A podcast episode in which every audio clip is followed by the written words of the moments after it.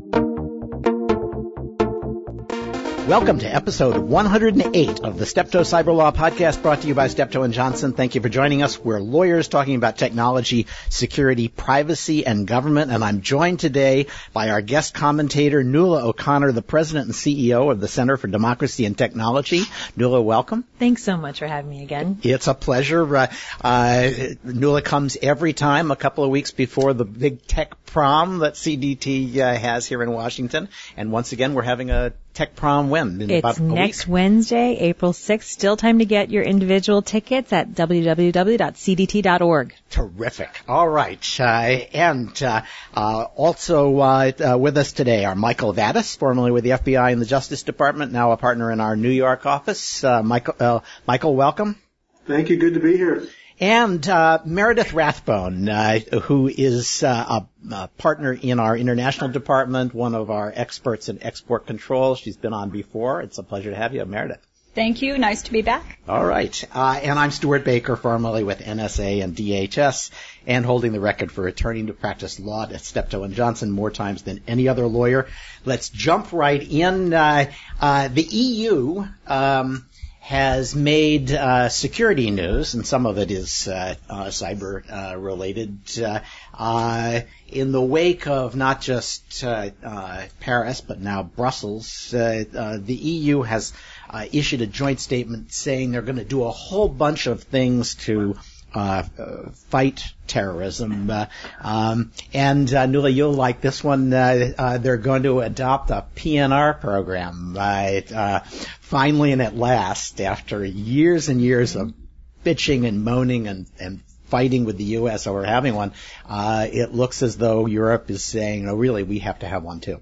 Within the, the EU yes. zone? Wow. But most people don't necessarily have to fly to get around Europe. They no, can... that's true. Uh, uh, on the other hand, uh, if you're flying to uh, Syria in and out of Tehran yeah, or uh, uh, Jordan, you might uh, mm-hmm. Uh, you might want to have a PNR system. We could maybe both advise them a little bit on how to set that up, huh? Uh, we could, we could. yeah, you were at a whole privacy impact assessment, I think. I sat in all those meetings, all those negotiations for gosh a year or more. Exactly. So they're also going to do terrorist finance, which we're also intimately familiar with, and systematic feeding, consistent use and interoperability of uh, databases on travel security.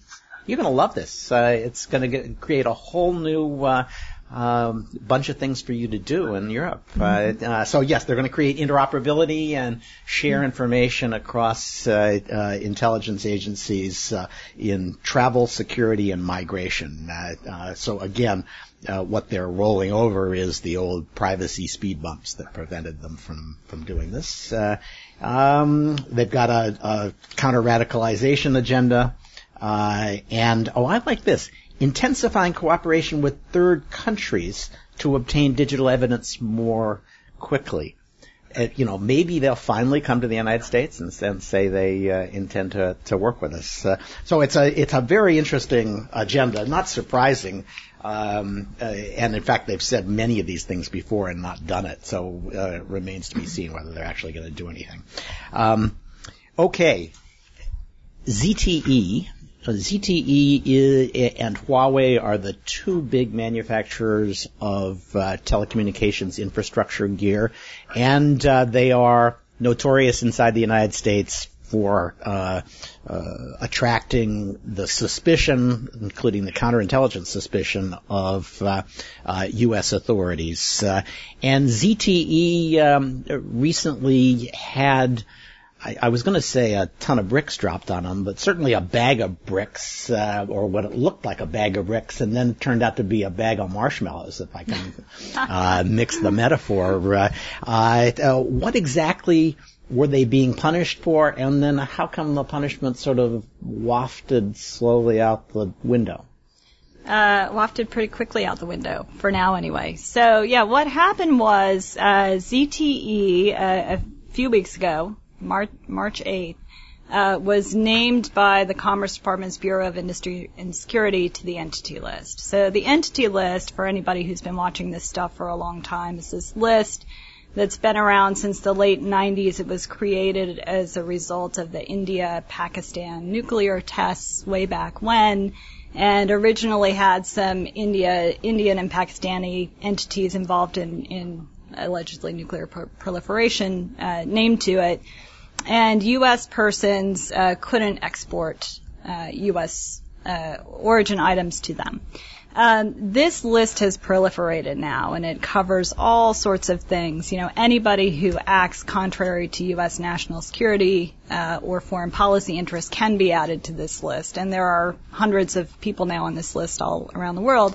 But uh, ZTE being added to the list is was pretty surprising. It's being because what they make huge... is they make computers and back office uh, mobile phone inform, uh, uh, systems and things like that, right? They're everywhere. Yeah, their their products are everywhere. Well, you, you, you, can buy their phones uh, down at the uh, at the Target. Right, exactly. And and they're a you know a major Chinese company. So adding a company like this to the entity list was a really big deal. Right. Um, so this was totally, I mean, this was disaster for their business potentially. It really absolutely. was. It did look like a bag of bricks dropped on their head. Right, because the restriction was uh, that you, on the entity list, the U.S. government can choose uh, what the export restriction is, and they they set the strictest one, which is no exports of, uh, of EAR controlled items, And- which and is, is which is anything The, pen- the, the punishment was for having set up a bunch of um, phony companies and front companies uh, in order to buy respectable com- American companies' stuff and then ship them to Iran. Exactly. Yeah. So so they were alleged to have set up this series of shell companies to be able to get U.S. origin uh, products to Iran. Uh, and to other sanctioned companies or countries, by the way, Sudan and Cuba and others. And so, um, and one of the other things that was unusual about this, besides just the fact that it was such a huge uh, company, is that uh, the U.S. government actually released internal company documents that uh, they say prove that they engaged in this activity. Well, it did look like it was completely contemptuous of U.S. law. That they, they were doing this and they knew they were violating U.S. law and they didn't care. And so, not surprising, the U.S. government would come down on them pretty heavily. Um, but then it all sort of went away or partially went away. Most of it went away, yeah. So, so uh, just over two weeks after they were put on the entity list, BIS issued a general license saying, "Oh, for the you know two key companies, the two key ZTE companies, uh, we're putting in place this general license for the next few months. It's back to the status quo ante, basically. You can continue to export them just as you export to them just as you did before." So what do, So- do, do we have any idea why they would have done that two-step? Yeah, so, well, as you can imagine, the Chinese government, of course, uh, and ZTE itself lobbied heavily to have this removed. They were not happy with the situation. Uh, this was a huge headache for U.S. companies and foreign companies 'cause that they all had to get incorporate U.S. origin stuff. the contracts they already had. Exactly. So, so surely this, I know that because I got calls from lots of these companies Right. saying, you know, what do we do now? Um, and and so ZTE's supply chain of U.S. origin stuff and even foreign origin stuff to some extent uh, undoubtedly ground to a halt. And so BIS, uh, you know, reading between the lines of what they published, suggests that uh, ZTE uh, may not have been as fully cooperative before as they would have liked, and now suddenly they've become much more cooperative. Uh, they've promised to provide a bunch of additional information to BIS. Uh, I've I've read uh, that that may include the names of all of its customers in Iran and some other countries. So they also, one of the memos that, uh, internal memos that they published was a justification by ZTE to its management of what it was doing by saying essentially, well, Huawei's doing this. We're just going to pick, we're going to follow Huawei's model. They didn't use Huawei's name, but they described it in a way that it could only be Huawei, um, which suggests that at a minimum there's now a big Commerce Department investigation of Huawei and a cooperating witness uh, in the form of ZTE. So uh, this probably isn't over. Definitely not over. No, more to come. All right.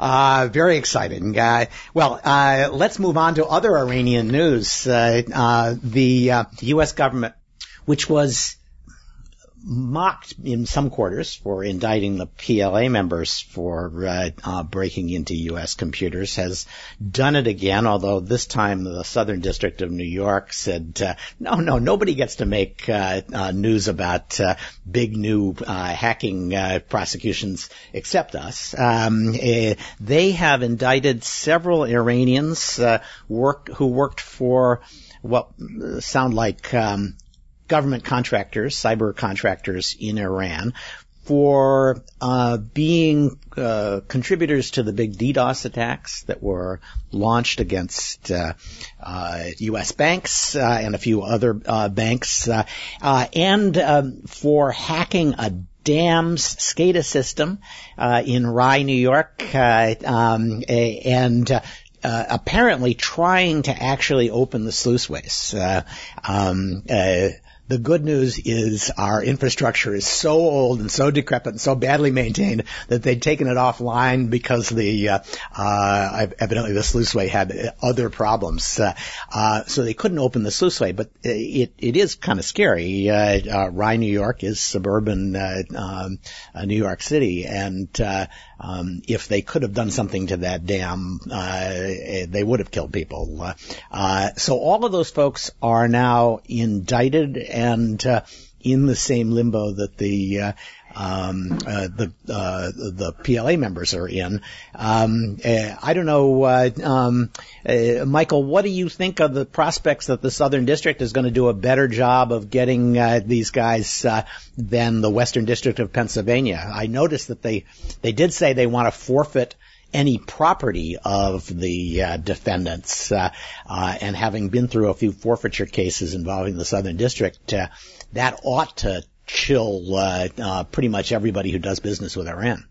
Yeah, I um, I think the the likelihood of getting our hands on any of these guys is is very low, unless they travel to a country where we might be able to extradite them from. So I think that the real issue is going to be the, the second one you touched on, which is, you know, whether the government adds to the indictments by trying to block their assets. Uh, uh, I, I do think it's important to, um, correct one thing. From what I've read about that dam, there nobody would have died if they'd opened up the uh, the gate. It might have flooded some basements. okay, all right. Which is a serious problem for for residents of suburbia, but it's not quite the same as death. All right. Yes, uh, I'll I'll I'll accept that uh, correction. Uh, uh, so. A couple of interesting things about this case. One, by saying that they want to forfeit these uh, the assets used by the uh, uh, hackers, aren't they putting at risk every computer that was taken over by the uh, hackers to run their DDoS? I mean,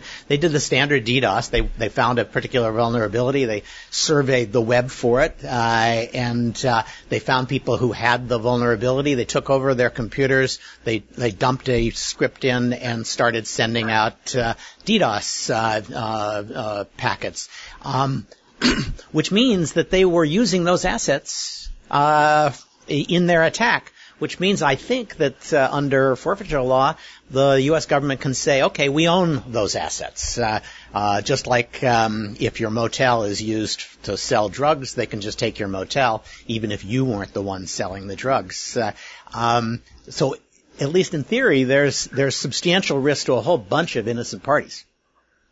In theory, yeah, you're you're right. That's a problem with uh, with forfeiture law. A lot of people have raised complaints about that aspect, both conservatives and and liberals. Um, if you're the owner, if you're the innocent owner of one of those assets, you know you have the burden of proof of, of showing your innocence. So it doesn't, you know, you're not necessarily going to have your assets seized, but you bear the burden of showing that, in fact, you had nothing to do with it and were just the victim of of these uh, hackers. So the one which is not an easy thing to do. Yeah, I, that, that, that exactly. It, it, the the whole game is rigged against you uh, in in forfeiture law. Uh, you don't get to make your case until years after they've taken your stuff and done with it what they want. Um, the other thing that I thought was interesting about this is that it has always struck me that if there's anything that you ought to be able to get the uh, finance ministries of the world to agree on, it's that people shouldn't engage in cyber attacks on banks.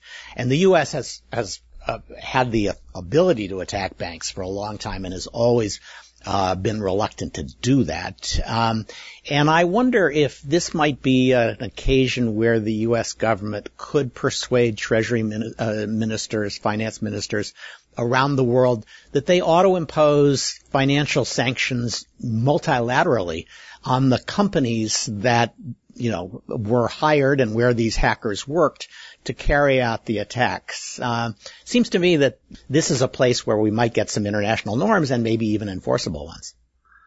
I think you're right. Um, certainly with respect to China, which has just as much interest in preserving um, the operability of, of the international financial uh, system. Um, less clear that Iran, which is under um, so many heavy sanctions right now, uh, would would sign on to that sort of a treaty. But that's all right. If you know if they're one of the few outliers, uh, I think that's that serves a purpose in itself. Yeah, I think that's right. Congratulations, you're now part of the world inter- uh, uh, financial system, and by the way, we're going to cut you off again, uh, but this time for a different reason. Uh, it's uh, um, uh, I can see it wouldn't look great from Tehran, but it might look good to a lot of other folks who who are saying if there's anybody we could enforce this rule against, it's some Iranian entities before they get too rich for us to to sanction.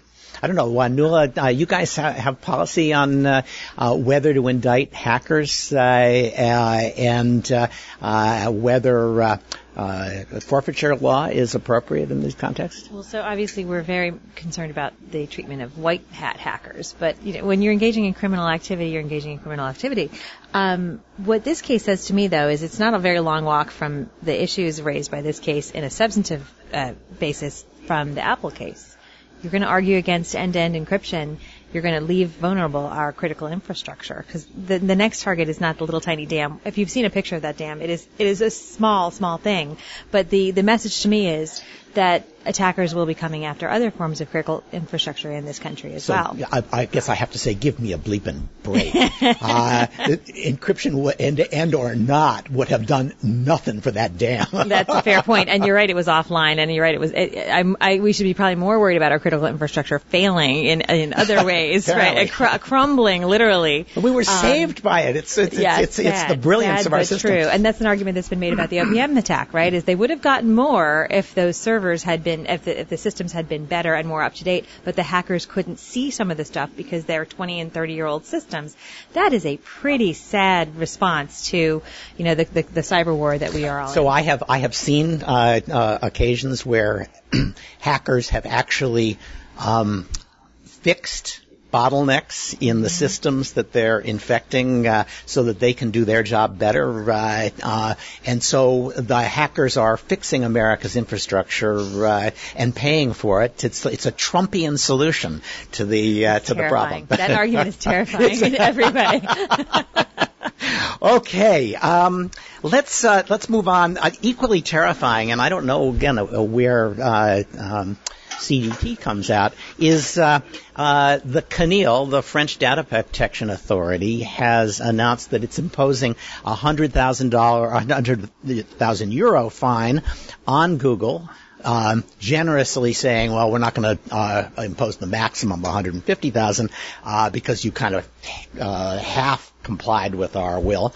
Um, a, uh, in a right to be forgotten case, and their what they have objected to is that Google said, okay, you tell us that we have to get rid of some French minister's mistress's uh, story. Uh, we'll take it out of Google.fr. And uh, the CNIL said, no, no, not good enough. Many of our people use Google.com. Uh, uh, and so they said, well, fine. If somebody looks up this French min- uh, minister's mistress's name in, uh, uh, in France on Google.com, we will get rid, uh, we will delink there as well. And the CNIL has now said, no, no, we want to make sure that Americans can't find this French minister's mistress's name. Uh, and so all of Google.com, in their view, has to be censored uh, if uh, uh Google is to avoid fines. And these fines, of course, they're only $100,000 now, but they're going to be, um, you know, 2% to 4% of global net or global gross revenue, I think, uh, um, in a couple of years. So this is a very big deal. Um, even Google, which doesn't much like this, is going to have to cave if they start imposing fines that size. Uh, I think it's absolutely astonishing and outrageous and an, an, act of imperialism on the part of the French government, uh, and especially a weeny part of the French government like the CNIL. Um, eh, but I don't know what CDT thinks about this. you this. are going to be shocked, shocked to find out what I think. All right. But um, before I get to that punchline, let me backtrack a little bit to say, in addition to being a privacy advocacy organization, CDT has had a long-standing commitment to not only the First Amendment to, but to free expression globally, right? So those are our, originally our two core teams were privacy and free expression, which many people think are in in conflict. Yeah, I don't think that's always the case. I think you need good privacy online to be able to express yourself freely, and I think free expression is a fundamental right for people around the world. So, and we're also deeply, deeply committed to the internet as a global communications mechanism and form of kind of self-empowerment and, and amelioration of and social good. So given all of that background, I, in the two years I've been there, have, have walked not a very long line from a, a career in privacy to becoming an, a wacko free expression advocate. So just completely off the rails in terms of my devotion to the First Amendment, but also to those principles globally as kind of articulated very differently and under different laws and maybe not with the same oomph. Um, so where we land on this, I think you'll be surprised to find is we don't like the right to be forgotten. We don't like it right. one bit. Um, but let me go a little further with that. Um, it, because it violates the sense of a truly global internet, because it violates kind of the, the, the, the allegiance to truth and to the outing of information and to the, the, the full and free expression of one's, you know, own dignity online. Um, but it really, it kind of creates this fragmentation of the internet in a way that we think really devolves its best and highest purpose.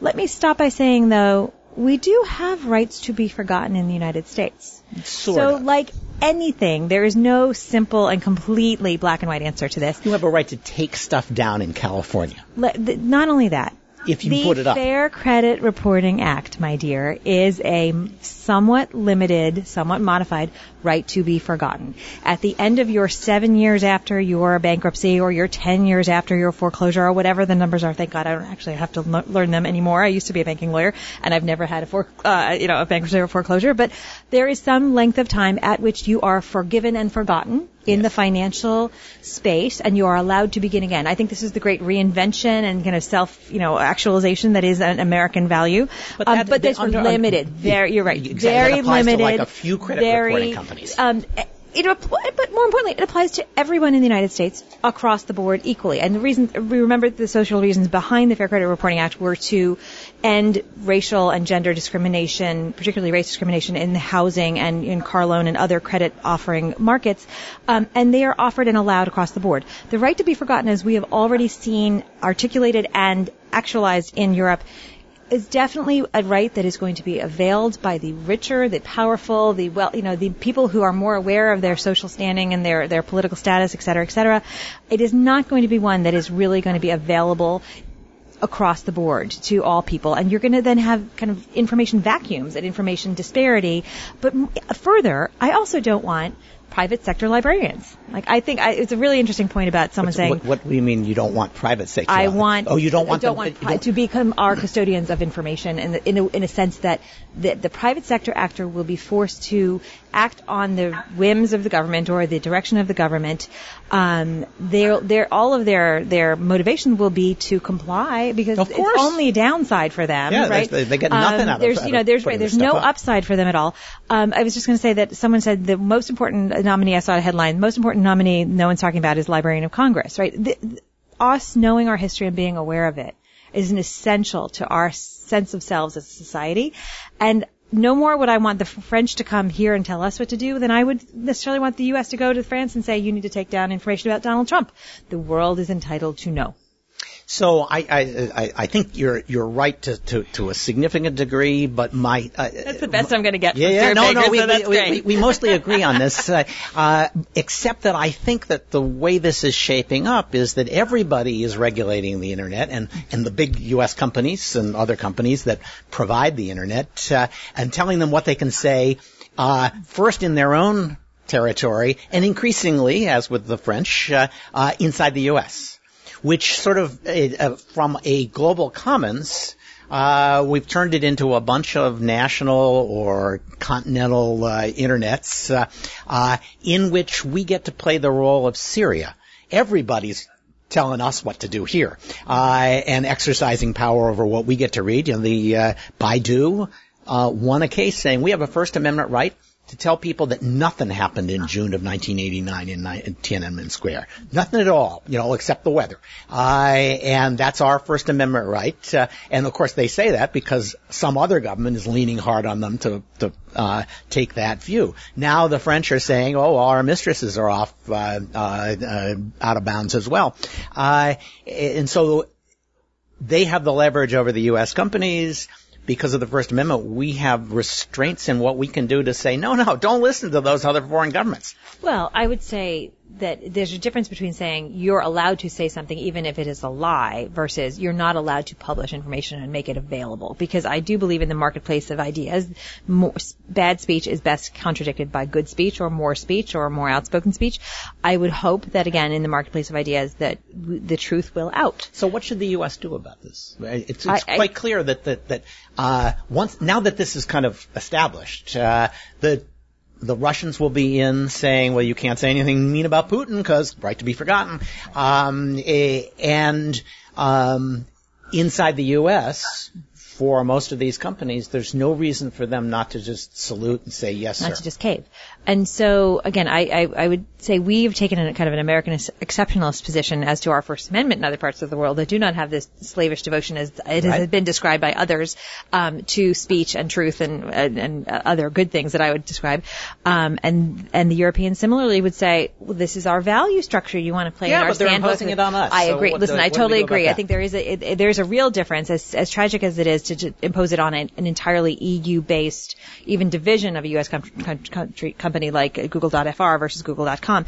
But I want to go to kind of what's the underpinning here. And, and to me, there's a, we, we haven't fully explored the issue of people's sense of their digital self and their loss of control of their own information. So mm-hmm. setting aside the really notorious, I think the first five requests to Google were, frankly, former members of the UK government trying to sh- to cover up essentially their financial misdeeds or their sexual misdeeds no, or whatever. Was that, that, was that famous Max Mosley five hooker, five hour orgy, uh, sadomasochistic orgy. Missed that. You read the most interesting news. You read different magazines than I do, apparently, Stewart, in my free time. Well, he, but he, he, um, he, got, won a case uh, saying you you can't show those videos. Uh, apparently was video, videotaped doing it. So setting aside the notorious and the public, which, you know, again, I think public figures have a different level of scrutiny than private citizens. There is a, a growing sense among the private individual that they have lost control. And, and that is why we're seeing things like the revenge porn, you know, uh, right. cases and, um, increasing state law or legislative enactments there. Um, I do think we have a conversation to be had about identity and community online and what the role is of the publisher and the the big creator of commons. And that's what I, what I was alluding to when I said earlier, private sector librarians. You know, people are coming to big companies like Facebook and Google and elsewhere and asking them to act as essentially public sector actors mm-hmm. with the mm-hmm. same kind of controls and transparency and that sort of thing. And I think we have but, some but hard... without the without the constitutional constraints. Right, exactly. And so, and, and you know, they, they, we do forget I think at times that these are private sector actors and, um, and so they don't necessarily have to act in the same, and with the same kind of responsiveness. Now, I wouldn't argue that they should in that sense that there, it's good customer service to be aware of what your, your customers are asking for and, and, and try to create reasonable rules. The first step I would say towards that is transparency about the, what the rules are. And, and let me, I'm going a little off tangent here, but a, a case that I just think of is, um, the, again, the issue of identity. And the example people always use is the Facebook real name policy, but there are so many others about how companies mod- moderate and modify speech online, what kind of rules they're putting in place, and they start with how much they make you identify yourself. And it's something we struggled with in, in, in companies I've worked with is there there is an allegation that speech becomes better and of a higher quality and more respectful when people are forced to self-identify. There are on the other side compelling reasons why you wouldn't want to self-identify and wh- why you would want your identity to remain private. Um, how do companies, private sector companies, create their their rule structure? How do they create an appeal structure or a kind of biofeedback mechanism for for customers or or citizens or, or participants in their fora? Um, and again, how do we as as individuals not try to create make them into governments when they are not. Well, yeah, although um, since they have enormous, enormous uh, uh, power, uh, it's a little hard to say, well, we just don't want, the, we don't want to regulate them all at all, and we just want them to tell us as much as they're willing to tell us about what their rules are, especially uh, with your very uh, narrowly focused uh, uh, attention to the idea of uh, the rules on anonymity, which I, you know, maybe there's a problem there and maybe there isn't, but that's not the biggest problem in the way. Right. Just, I think of it as a, a, gateway to the larger conversation. Well, I, I know conversation. There's, this, this guy Milo Yiannopoulos uh, mm-hmm. who thinks that he was abused by Twitter uh, because they uh, refused to continue to certify to to verify his identity. Uh, this is the guy that has uh, the tour that he calls the Dangerous Faggot Tour, in which he goes around saying things that uh, college students consider hurtful and uh, violating their safe space because he's a libertarian. Um, and uh, he has said some very rude things on uh, on Twitter, and uh, they took away his green check, which verifies his identity. He thinks because of his uh, his uh, statements. Um, let me um, just make sure that I catch a few things from Michael before he has to head out. Um, Michael, just there is nothing like a really good, vicious public turf war. Um, and that seems to be what we've got here between the FCC and the FTC. Uh, um, you know, the FTC was was getting in the business of regulating ISPs, and then suddenly the FCC comes in and, and says, as part of their effort to enforce the uh, uh, net neutrality rules, oh, and by the way, those guys are all subject to our jurisdiction, uh, uh, and uh, that had the effect of ousting the FTC, which is getting its uh, revenge by making bitchy speeches about how bad the FCC is at uh, writing privacy rules and recommending to the FC- FCC that they adopt the FTC's case by case, you know, uh, Hulk smash uh, approach to uh, uh, regulating security. what's going on here? you got me. I thought this was the most one of the most bizarre things I read uh, in recent days, and there have been a lot of bizarre news in recent days. Um, but it, it is strange for uh, an FTC commissioner to blast the FCC for a rule that we haven't even seen yet. We've only seen a press release from the FCC. At least I haven't seen it. I think it's only been circulated within the commission. And from the press release, it sounds like a very mild uh, proposal to to basically um, uh, you know encourage some core principles such as choice, transparency, and security. Uh, and to to have certain categories of personal information uh, be governed by an opt-out rule, others by an opt-in rule. It, it, does not seem to me to be very um, strict, but you know we'll have to wait and see.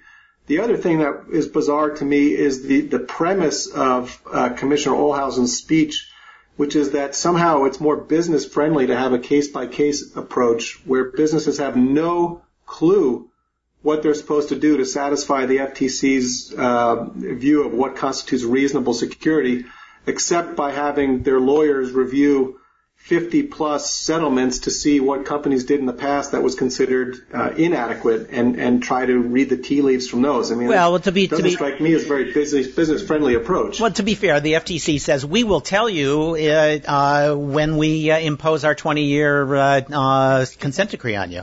Um, exactly. but I, it is it is kind of astonishing. I mean, the, the the condescension in that speech to the FCC, oh, you don't really understand how to regulate, but we do. Our uh, tried and true method of not telling people their uh, what they did wrong until we punish them is uh, is obviously superior at a time when they are living through the LabMD uh, exercise in which they were basically hired on as muscle to enforce what looks like a uh, shakedown uh, uh, by uh, a private company is it's tone deaf.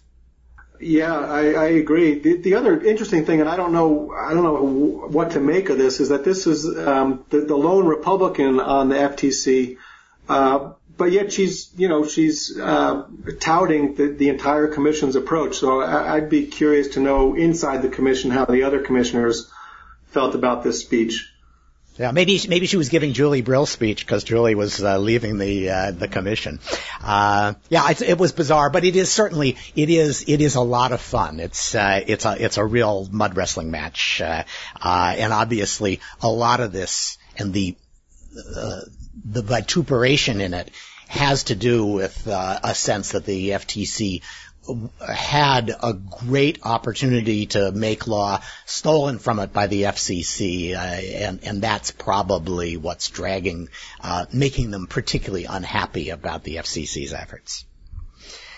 Um, one last thing, uh, actually, I know Mike, you, Michael, you have to leave, so uh, if you if you want to leave, go right ahead, and I will engage uh, Nuala on this one. Uh, um, the the NSA, uh, there have been stories for a while that NSA is going to allow other government agencies to uh, get access to uh, certain raw intercept data.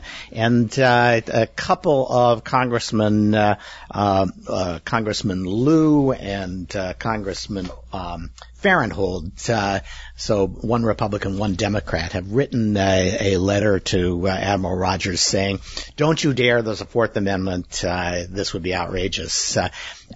this issue's been kicking around for a long, long time. I think it might have been kicked off in in the Bush administration by the Bush administration saying we really ought to open up NSA's uh, uh, raw traffic files to other agencies.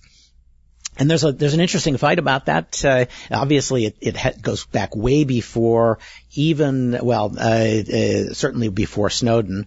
Um, I think the fight, as originally set up, was the idea that uh, if we're going to have information sharing, then we ought to allow information sharing uh, by uh, with other agencies because obviously NSA has good analysts, but they don't always know what uh, the FBI cares about in a particular international uh, investigation, uh, nor do they know what uh, DIA cares about in the same way that DIA does. So DIA is likely to do a better job of digging into that raw data and finding the gems than the NSA analysts who are removed from from the agency.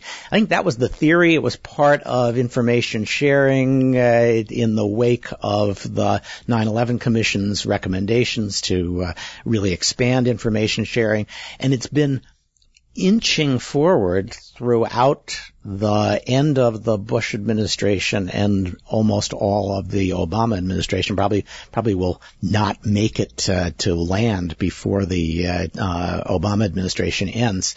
Um, and now, of course, it's all caught up in the assumption that uh, NSA has gathered all this information um, in circumstances of questionable legality, and we shouldn't let the FBI or DEA or DIA get access to it. Uh, uh, is this something that CDT has focused on, cared about, sued about?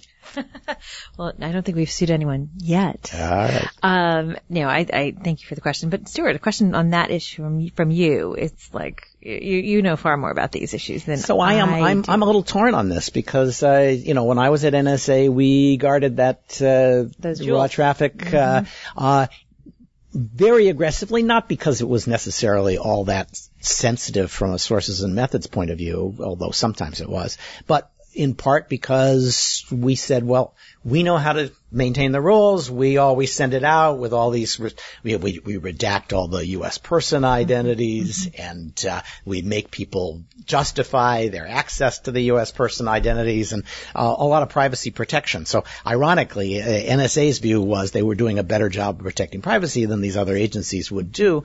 Uh, and I, I, actually think that's probably true.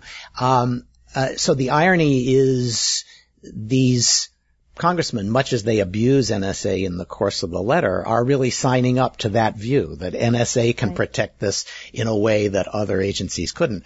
Um, that's a little counterintuitive. So I, I would welcome your uh, joining the counterintuitive parade if you want to, and say nice things about uh, NSA's ability to protect privacy. Well, of course I can say nice things at, about NSA now that Becky Richards, the person who I hired as the head of compliance at DHS, is now leading privacy and civil liberties at NSA. Listen, I think you should never, you know, miss the opportunity to use a good crisis, right? And I think that the folks at NSA have learned and, and, and have felt very abused, as you said, in the in the years and months uh, post Snowden. Um, and I do take your point that there were good rules in place before. Bottom line, let me say this. Where CDT is and where I think many, not only in advocacy, but, you know, many in, in this dialogue are, is no one wants to miss the opportunity to save lives and right. to protect the country. Um, I think most people would agree, not everybody certainly, but many people would agree that uh, limited targeted, legitimate law enforcement and counterterrorism, you know, requires some information gathering on known or, you know, or suspected, uh, individuals of interest, um, with all the guardrails that you've described and, and maybe more.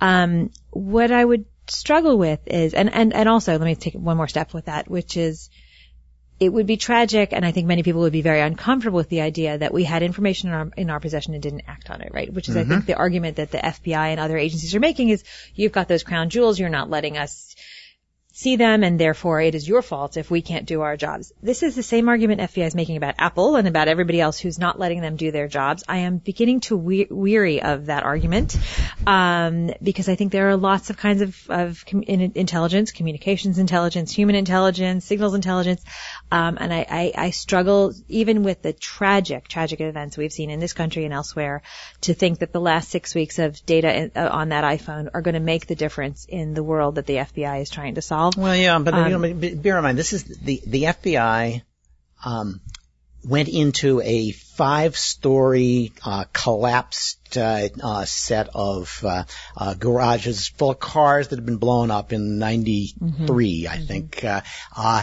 and pulled from it the axle of the car that actually had the explosives in it, and extracted from that the VIN, and from that found the guy who was who who had actually rented it, mm-hmm. mm-hmm. and broke the case. So any way. little so, scintilla of evidence. Exactly. Okay, so even taking that, I still would I've even taken that point, and it's a very good one, would still end up on the side of end-to-end encryption as being essential to, uh, to our national security, actually, and that's probably a longer conversation.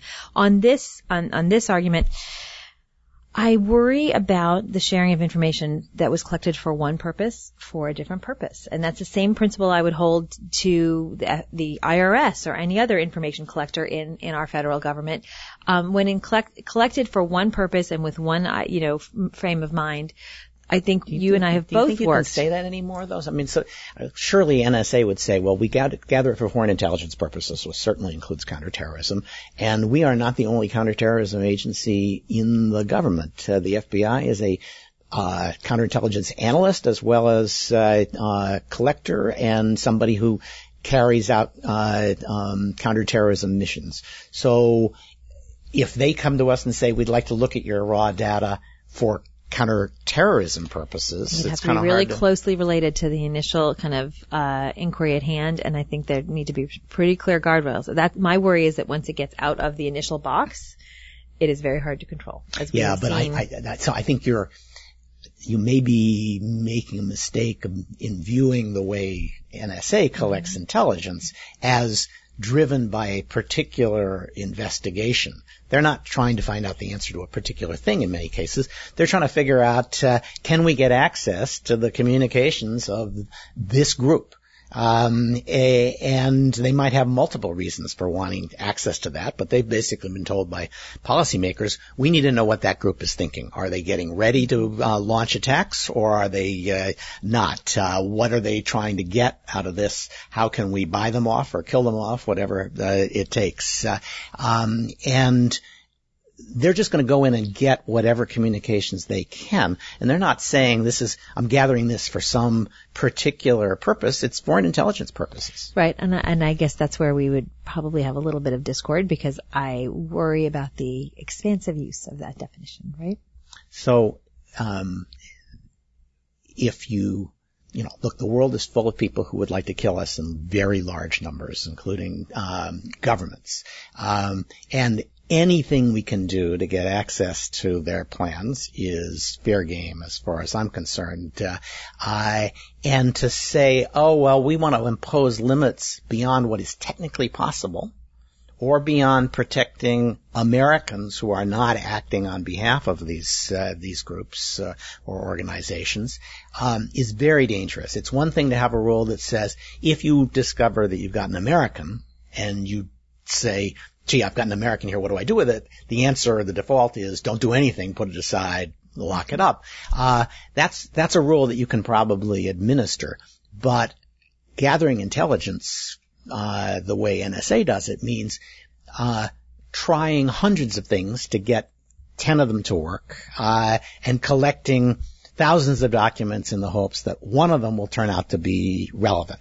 And that has served us well in trying to deal with the Soviet Union and foreign governments and frankly a lot of foreign terrorist organizations and imposing some weird well, not weird, some Fourth Amendment lawyer's idea of what NSA should be doing on them is going to dramatically increase our risk and we won't discover it until something really, really dangerous Has it served us well, really, though, Stewart? I Yes. Mean, look at the history of the last 15 years in terrorism in the United States.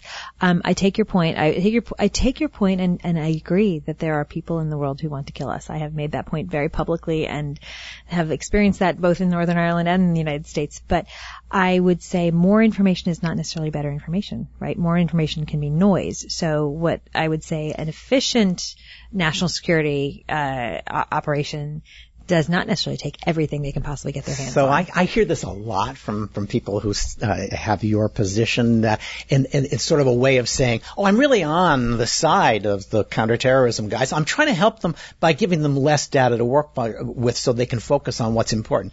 I think that's complete BS. You want to find the most important information and you don't know whether it's in the stuff you've already collected or in this other haystack that you're trying to ingest. And the idea that you're going to choke on the hay is just a, uh, is, is one wrong. And two, it just means you better, need better pitchforks for going through the hay.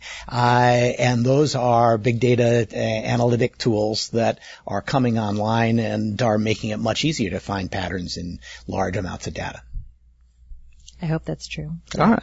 Well, I I promised uh, I, I, I, I have done an analysis of the timing of um, Secretary Clinton's first three months of using her um, personal email uh, server, and there's some really interesting stuff in that. But I I I, I don't want to burden you with that. We'll do that at some other time. I do want to talk about uh, privacy in China. I, as you may remember, I wrote this really snarky piece about uh, Tim Cook, uh, No. uh, and, and uh, um, yeah, no, you have to turn your snark deflector to high. Uh, but he deserved it uh, because he went around saying, "Oh my God, if we have to do this for the FBI, repressive governments around the world will make us do all kinds of things for them." Uh, when he was already doing all kinds of things for the most repressive regime that has any economic clout, uh, the Chinese, um, he was building for example, this WAPI chip that uh, has a almost certainly backdoored uh, encryption algorithm, since the Chinese won't even tell us how the encryption works. I think we can guess uh, how it works. Um, a, and uh, they put it in everybody's phone. Never mentioned to anybody there was a problem with it. Uh, didn't write one some brave letter to their consumers in China the way he did with the United States. Uh, um, and that has sort of led me to a broader question, which is why don't we hear more about China's contribution, dystopic contribution to technology and privacy.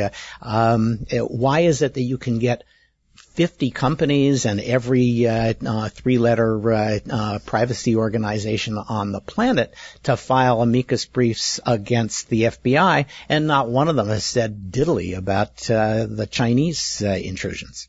So to answer your, your initial question, do we care about privacy in China? Of course we do. We care about the human rights of internet users regardless of their citizenship, regardless of where in the world they are. And I would want to see the same protections availed to a Chinese end user as I would a US end user, as I would a South African end user. Um, we have not actively engaged with the Chinese government simply because we are not present in China and we do not have the resources to uh, petition that government currently. That's not to say we couldn't, so I encourage you all to make your donations now to www.cdt.org. We are a nonprofit 501c3 organization and we are, uh, you know, deeply in need of, of your personal support and your professional support. Um, We have we have and we are grateful to a- a- a Steptoe and Johnson for their support of Tech Prom, which is next Wednesday, I might add, in case you didn't know. Um, so no, you're you're absolutely right, Stewart. That um, if you feel companies are being disingenuous or are applying one standard in one country and one standard in another, we certainly would take that point. We simply haven't had the resources to engage um, with that fight. Um, but that is not to say we we don't. We've we've been more engaged at, in litigation in Europe and um, Eastern and Western Europe and a little bit in Asia, but not nearly as much as I would like to be. So one of the things that uh, people have, have have asked me, well, is there some compromise in the Apple FBI fight, uh, or is there some legislation that uh, uh, would get broader support or could could produce consensus? And I was uh, uh, trying out ideas, and I said, well, here's one.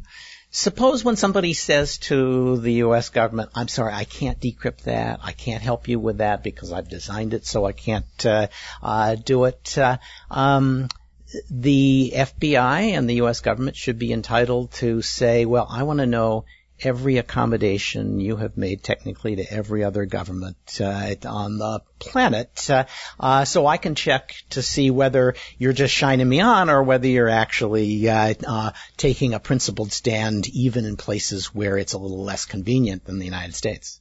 Well, we'd be all in favor of more transparency. We've called There for more go. transparency from com- companies all over the world about their dealings with government. And I think it does crystallize the issue of the blurring of the lines. And the, you see this most starkly in, in China, but you see it elsewhere in the world. And I think that's, that's the takeaway for me of the Snowden revelations is not all the noise and Strom and derm, but the giving of your data to a private sector actor with the assumption that that was going to be kind of a privity of contract, a, a closed circle, um, and that that data is blur, blurring or bleeding into government coffers in a way that ordinary citizens simply did not expect. And again, I am not saying I'm flat out against any kind of law enforcement or I'm not an anarchist. Um, but I do think that as we live a more completely digital and kind of technologically enabled life, we need to have zones of privacy or boundaries around the data and, and the spaces that are government versus as private sector. And maybe that speaks to my libertarian streak, of which I am very proud. Yes, I, well, I, it certainly sounds libertarian to me. I, okay, um, well, uh, Nuala, it's a pleasure to uh, see you again. Uh, I miss the boots, but otherwise Oh, sorry, it's it's a spring. pleasure to see you. Uh, yes, it is spring. Uh, Lovely to see you too. Uh, okay, uh, and uh, uh, uh, thank you so much for joining us. Thanks also to uh, Michael Vatis and Meredith Rathbone. Uh, uh, as always, the Steptoe Cyber Law Podcast is open to feedback at cyberlawpodcast uh, at steptoe.com. Uh, we're always happy to get good reviews, uh, uh, especially on iTunes for as long as we're able to stay on iTunes. Uh, as soon as Tim Cook finds out we're on, he'll take us off, I'm sure.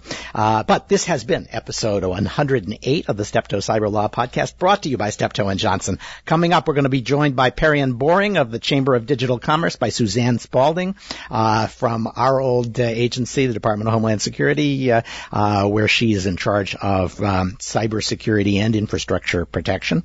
Uh, by Mike Hayden, who's written a fine book called Playing to the Edge, uh, uh, in giving his memoir of days as CIA and NSA director. Uh, we hope that you'll once again join us as we provide insights into the latest events in technology, security, privacy, and government.